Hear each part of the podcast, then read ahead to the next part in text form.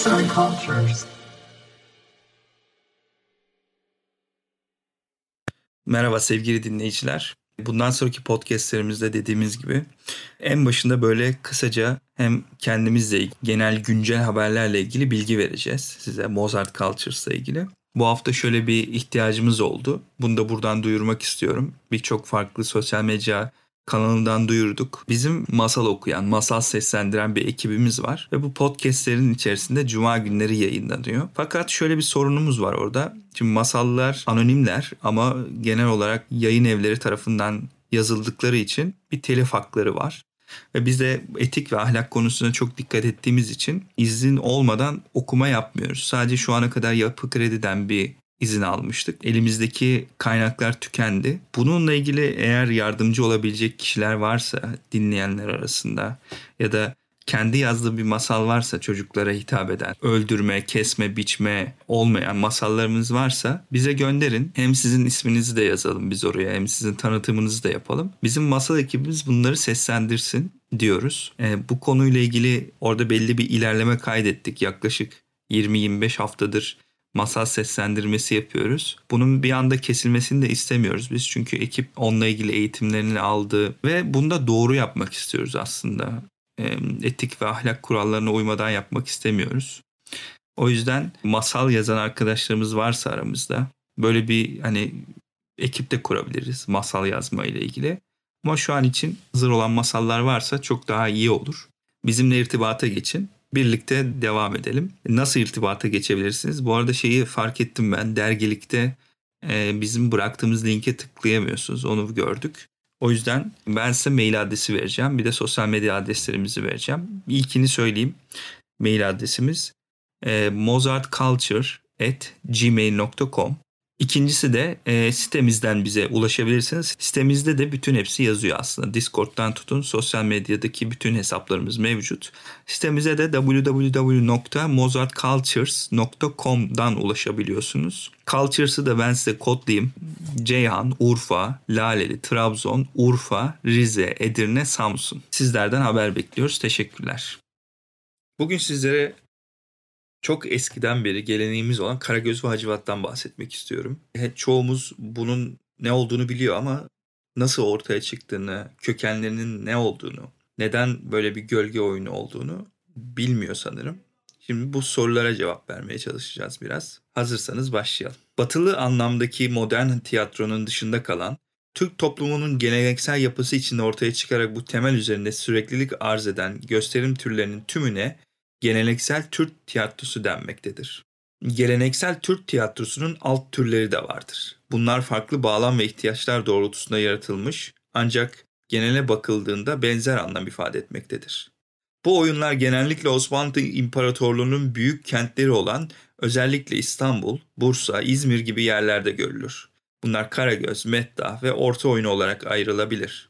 Bu türler farklı isimler alıp farklı özellikler taşısa da bu farklı özellikler oldukça azdır. Ana tema aynıdır. Örneğin orta oyunu için kısaca Karagöz'ün sahneye inmiş hali, perdenin önündeki hali denilebilmektedir. Peki bunun kökeni nedir? Gölge oyununun ilkin nereden çıkmış olabileceği konusunda iki ana görüş vardır. Birinciye göre gölge oyunu ilk olarak Asya'dan çıkıp batıya doğru yönelmiş ve yayılmıştır. İkinciye göre ise batıdan doğuya ve Asya'ya geçmiştir. Asya'nın çok zengin bir gölge oyunu geleneği olduğuna göre ister Hindistan'dan, ister Kava'dan, ister Çin'den çıkmış olsun, gölge oyununun Asya'dan batıya yayıldığı görüşü daha güçlüdür. Bununla birlikte bu konuda çalışmalar yapan başka araştırmacılar ise farklı görüşleri ortaya koymuşlardır. Gölge oyununun kökeni olarak genellikle Java, Çin ve Endonezya olarak gösterilmesine karşın Bertolf Laufer ve Herman Reich gibi araştırmacılarsa gölge oyununun kökeninin Akdeniz ülkelerine bağlar. Ancak Sayın Metin And'ın belirttiği gibi Antik Yunan ve Bizans'ta gölge oyunun varlığının belirlenemediği gerekçesiyle bu görüş kabul görmemiştir. Oysa Anadolu'nun dört bir yanında bulunan Hitit kabartmalarına dikkatli bakınca sanki Karagöz oyunundan fırlamış bir sahne gibidir. Figürlerin duruşlarından giysilerindeki ayrıntılara kadar benzerlikler Karagöz oyununun hiç değilse figürlerinin bu kabartmalardan esinlendiği görülmektedir. Yine Bizans döneminde de Karagöz'ün Harahus olarak bilindiği kaynaklarca belirtilmektedir. Tüm bu nedenlerle gölge oyununun Anadolu'dan çıktığını iddia edebiliriz. Alman yazar Jacob ile Rus araştırmacılardan Samailovic, Orta Asya Türklerinin Kolkarçan adıyla bir gölge oyunu oynatıldığını yazmaktadır. Jacob'a göre Türkler Anadolu'ya gelmezden önce gölge oyununu tanıyorlardı. Evliya Çelebi'ye göre ise Hacivat ve Karagöz, Anadolu Selçuklu hükümdarı Alaaddin Keykubat zamanında yaşamış gerçek kişilerdir. Münakaşaları o dönemden sonra hayal perdesine konu olmuştur. Ancak her nereden geliyor olursa olsun Türk kültürünün gölge oyununu benimsediği kaçınılmaz bir gerçektir. Sadece benimsemekle kalmamış, kendini kendi kültürüne ait tüm benzersiz özellikleri gölge oyununa aktarmış ve yaşatmıştır. Peki gölge oyunu Osmanlı'ya nasıl girişi olmuştur? Eldeki yazılı kaynaklara göre gölge oyununun Osmanlı ülkesine girişi 16. yüzyılda olmuştur. Ondan önce daha eskilere uzanan kukla oyunları vardır ve bunlara hayal dendiği için araştırmacılar buna gölge oyunu zannetmiştir. Karagöz'ün Osmanlı ülkesine Mısır'dan Memlük sanatçıları vasıtasıyla geldiği üzerine çeşitli yazılı kaynaklar bulunmaktadır. Bunların en önemlisi Memlük dönemi tarihçisi İbni İyas'ın Bedai Zuhur adlı Mısır tarihidir. Bu kitabın çeşitli yerlerinde Memlüklerdeki gölge oyunundan söz edildikten sonra 1517'de Mısır'ı ele geçiren ve Memlük Sultanı II. Tomanba'yı idam ettiren Yavuz Sultan Selim'in huzurunda bir gölge oyuncusunun Cize'de Nil Nehri üzerinde Ravza adasındaki sarayda Sultan Tomanbay'ın Babü Züveyle'de asılışını ve ipin iki defa kopuşunu canlandırdığı anlatılır. Bu oyun Yavuz Sultan Selim'in çok hoşuna gitmiş ve bunu oğlu Süleyman'ın da yani Kanuni'nin görmesini istemiş. Bu sebeple sanatçı İstanbul'a çağırmıştır. Nitekim Yavuz'la birlikte 600 kadar Mısırlı sanatçı İstanbul'a gelmiş, bazı oyuncular 3 yıl kaldıktan sonra ülkelerine dönmüştür ve bazıları da İstanbul'da kalmıştır. Bunların faaliyetlerinin 1. Ahmet döneminde de sürdüğüne dair belgeler mevcuttur. Gerçekte Mısır'da gölge oyunu 11. yüzyıla kadar uzanmaktadır. Bizdeki en eski Karagöz tasvirlerinin 19. yüzyıl sonlarına ait olmasına karşılık Alman müzelerinde 12. yüzyıldan kalma Mısır tasvirleri bulunmaktadır. Bunların bir kısım 2. Dünya Savaşı'nda yok olmakla beraber bugün fotoğrafları mevcuttur. 16. yüzyıla ait Osmanlı belgeleri ise bunu yeni bir oyun olarak uzun uzun anlatmaktadır. Bunun bir ihtimal dahilinden daha fazlasını olduğunu söylemek mümkündür. Çünkü sonrasında İstanbul'da gösterilen gölge oyunu için anlatılanlar Memlük gölge oyunu üzerine verilen bilgilerle de uymaktadır. Elbette ki sonrasında Memlük gölge oyunundan bir takım farklılıklara rastlanmıştır. Bunun sebebi ise gelişimdir. Türkler gölge oyununa usta dericilik yetenekleri ve uzuvlara ekledikleri oynatma kabiliyetiyle geliştirmiş ve dönüştürmüşlerdir. Sadece bununla da kalmayıp kendilerine az kültür ögelerini de eklemişlerdir. Örneğin kıyafetler, yapılar, karakterler bunlardan sadece birkaçıdır. Karagöz oyunuysa bu tarihlerde ortaya çıkmıştır. Doğudan alınan bu ögenin Türk sanatına ve kültürele uyarlanması belli bir süreç içerisinde yaşanmıştır. Ancak aynı yüzyıl içerisinde Karagöz oyununun bir takım temsiller edindiği söylenebilir. Şeyhülislam Ebu Suud sayesinde 16. yüzyılda gölge oyununun Osmanlılarda büyük bir eğlence öğesi olduğunu görmek mümkündür. Gölge oyununu ibret gözüyle seyretmenin cezası olmadığı dair bir fetvası vardır. Osmanlı'ya yolu düşen gezginlerden öğrenildiği kadarıyla düğünlerde, saraylarda ve benzeri yerlerde gölge oyunu yer almaktadır. Peki bu gölge oyunlarının yani Karagöz oyunlarının nasıl Osmanlı'ya geldiği, nasıl ortaya çıktığını işledik. Bu oyunun içeriği nedir? Özellikle bizim yaşımızdaki kişiler yani genç kuşak tam olarak bilmediğini düşünüyorum ben. Buradaki şu an bahsedeceğim konu bizim annelerimizin, babalarımızın neden bu kadar çok önem verdiğini biraz anlatır nitelikte. Oyunun içeriği ve özelliklerinden bahsedeceğim biraz. Karagöz'ün ismini nasıl aldığına dair birçok teori vardır. Bilinen Karagözlerden biri Bursa Ulu Cami inşaatında çalışmıştır. Bir diğeri ise yine Bursa'da başta köle olup sonrasında hayatı bağışlananlardandır. Bu dönemde bu isimde çokça köle olduğu söylenmektedir. Sonrasında tüccar olarak zenginleşebilen Karagözler mevcuttur. Peki Karagöz sanatçısı kimdir? Karagöz'de tek bir sanatçı yer almaktadır. El mahareti, değişik sesler çıkarma becerisi ve ritim temposunu belirler. Aynı zamanda karakterlerin kurgusu ve olay örgüsü de bu sanatçıya aittir. Özellikle eski tarihlerde bu durum usta-çırak ilişkisiyle ilerlemekteydi. Ünlü Karagözcüler Evliya Çelebi'nin Yıldırım Beyazıt çağında yaşadığını söylediği Körasan bilinen en eski Türk karagözcüdür. 16. yüzyıla ünlü karagöz sanatçıları da mevcuttur. 16. yüzyılda ünlü karagöz sanatçıları şunlardır. Pehlevan Şahkulu, Pehlevan Sekoğlu, Pehlevan Yeni Kapılı Ahmet, Pehlevan Çalık Ali Bali, Pehlevan Mehmet Bursavi, Pehlevan Ahvel Mehmet, Pehlevan Yeni Kapılı Hasan, Halepli Arah Mehmet, Pehlevan Vakoğlu Mehmet, Osman, Parpul Mehmet, Çalık Osman, Süleyman, Hüseyin, Muslu, Seferbali, Baba Antepli Yücük, Uzun Ali, Cumhuriyet döneminin en önemli karagöz sanatçısı Hayali Küçük Ali yani Muhittin Sevilendir. Tüm yazılı ve sözlü belgelerde Karagöz oyununun mucidi olarak mezarı Bursa'da bulunan Şeyh Mahmut Küşteri de gösterilmiştir. Bu görüş öylesine yaygındır ki son 2-3 yüzyıldır bu görüş adeta tartışılmaz duruma gelmiştir. Perde gazellerinde bile Bursalı Şeyh Küşteri'nin söz edilerek oyuna başlandığı bilinmektedir. Küşteri'nin mezar taşı 1961 yılında Bursa Müzesi'ne teslim edilmiş olmasına karşın bugün nerede olduğu bilinmemektedir. Sahne Karagöz oyunu, Kari Kadim adı verilen perdede oynatılırken günümüzde bir çerçeveye gerilip patiska arkasına konulan ışık kaynağı önünde oynatılıyor. Beyaz perdeye aynı adı verilir. Perde önceleri 2-2,5 metre ebatlarındayken sonraları 110-80 metre ebatında yapılmaya başlanmıştır. Perde çerçevesi kalın siyah bezlerle örtülüdür. İç tarafta perdenin alt çizgisine paralel konulmuş tahtadan bir raf vardır ki buna peş tahtası adı verilir. Oyunun teknik araç ve gereçleri zil, tef, kamış, düdük, perdeyi aydınlatacak kandil veya ampuldür. Bunlar peş tahtasının üzerinde bulunur. Ayrıca birden fazla tasviri tutmaya yarayan Y harfi biçimindeki çatal çubuklar da buraya konulur. Görüntülere tasvir adı verilir. Peki içerik nedir? Karagöz orta oyunu işleyiş ve içerik bakımından gruplara ayrılır.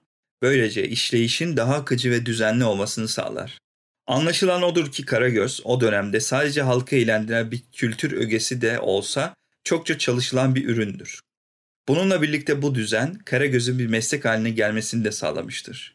Arka plandaki uzun soluklu ve yorucu çalışma büyük bir emeği hak etmektedir. İşte bu durum içerikte de geçerlidir. Karagöz anlık cümleler üzerinden yürüyen doğaçlama bir sanat ürünü değildir. Dört ana aşamaya ayrılır. Birinci aşama giriş yani öndeyiş, mukaddime, prolog.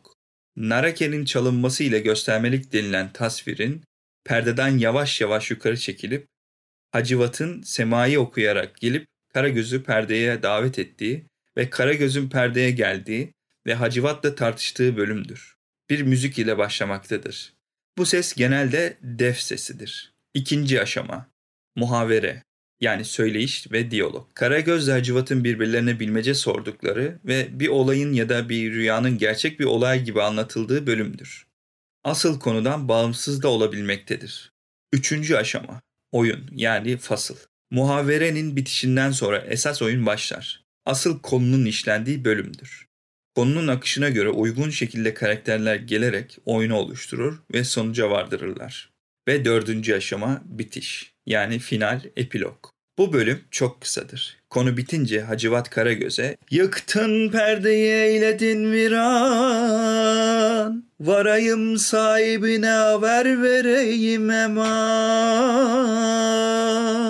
diyerek oyunun bittiğini haber verir.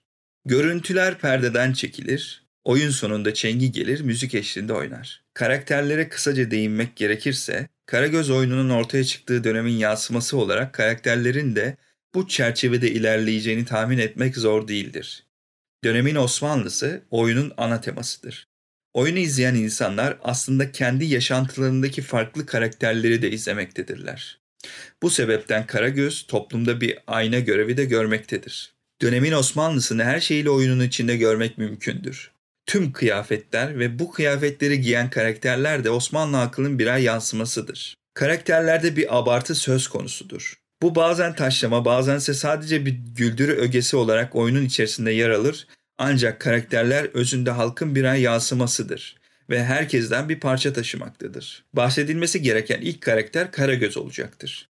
Oyuna da adını veren Karagöz, tüm kurgunun etrafında döndüğü ögedir. Karagöz okumamıştır ve söylenen her sözü yanlış anlamakta üstüne yoktur. Oyun, Karagöz'ün yanlış anlamaları ve başına gelenler üzerinden ilerler. geçim sıkıntısı çekmektedir ve dobra bir karakter olması sebebiyle halkı temsil ettiği düşünülür. Okumamış olması, bilmeden konuşması sebebiyle halkı temsil etmesi, oyundaki güldürünün iğneleme üzerinden de ilerlediğine bir kanıt. Diğer önemli karakter Hacivat az da olsa medrese eğitimi görmüştür ve öğrendiği Arapça ve Farsça kelimeleri ağzından düşürmez. Yabancı kelimeleri yanlış anlayan Karagöz, Hacivat'ın dediklerini hiç mi hiç anlayamaz ve olaylar bu ikilinin anlaşamaması üzerinden komik bir hal alır. Hacivat bu özellikleriyle aydın ancak gösterişçi sınıfı temsil etmektedir. Ana karakterler dışında diğer karakterlerse kurguda her zaman yer almazlar. Bu sebeptendir ki yan karakter olarak adlandırılırlar. Her biri yine Karagöz ve Hacivat gibi belli bir kesimi sembolize eder. Her biri içinse aynı şekilde belirli kıyafetler ve sembolik görüntüler seçilmiştir. Bu karakterlerden bazıları Zenne, Himmeta, Tuzsuz Deli Bekir, Arap, Acem, Kayserili, Zeybek gibi isimlerden oluşmaktadır. Kısaca oyunun genel özellikleri şunlardır. Karagöz oyunu bir komedidir. Komik olması amaçlanmıştır ve karakterler buna göre kurgulanmıştır. Toplumsal bir iğnelemeden söz etmek de mümkündür. Bu yine karakterlerle sağlanmıştır. Sözlü şakalar, şive komedisi, dilin yabancı dillerle etkileşimi sonucu bozuluşunun komedisi gibi birçok durum burada güldür öğesi olarak kullanılmaktadır. Metinler tamamen planlama içermez. Belli başlıklar altında tamamen olmasa da sanatçıya açık bir alan sunar.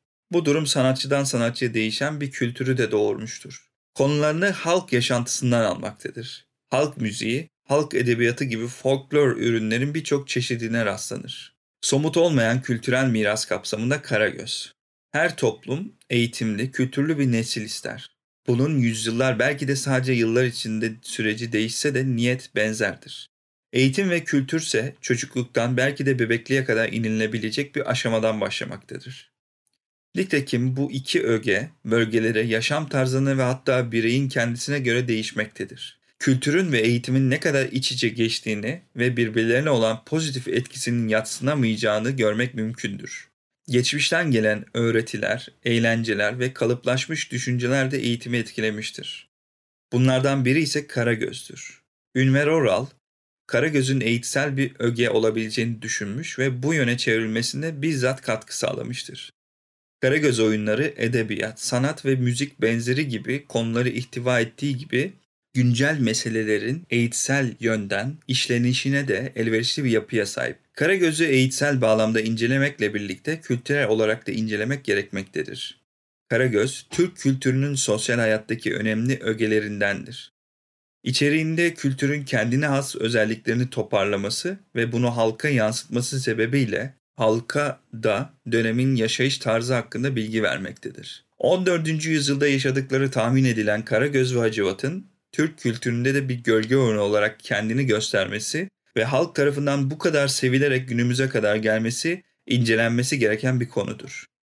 Karagöz, gölge oyunu ile birlikte bir sembol haline gelmiştir. Bu da onun somut olmayan kültürel miras listesinde yer almasına kadarki yolculuğunun başlangıcı olmuştur. Yazan Hilal Demir Seslendiren Rıdvan Tüzemen